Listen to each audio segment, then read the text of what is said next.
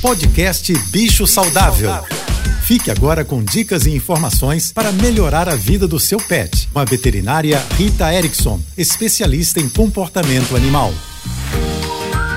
Vocês sabiam que os cães e gatos aprendem o tempo todo, durante a vida toda? É muito comum as pessoas falarem que só vale a pena adestrar, ensinar e passar as regras da casa, digamos assim, para os cães e gatos quando eles são filhotes. Mas não é verdade. Eles aprendem durante toda a vida, inclusive nas ações que nós não fazemos a menor ideia que servem como aprendizado.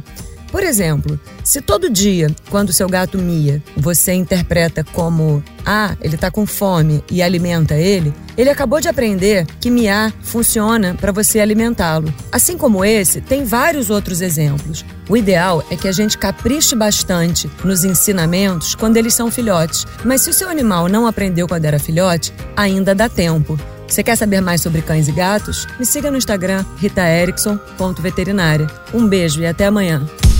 Você ouviu o podcast Bicho Saudável.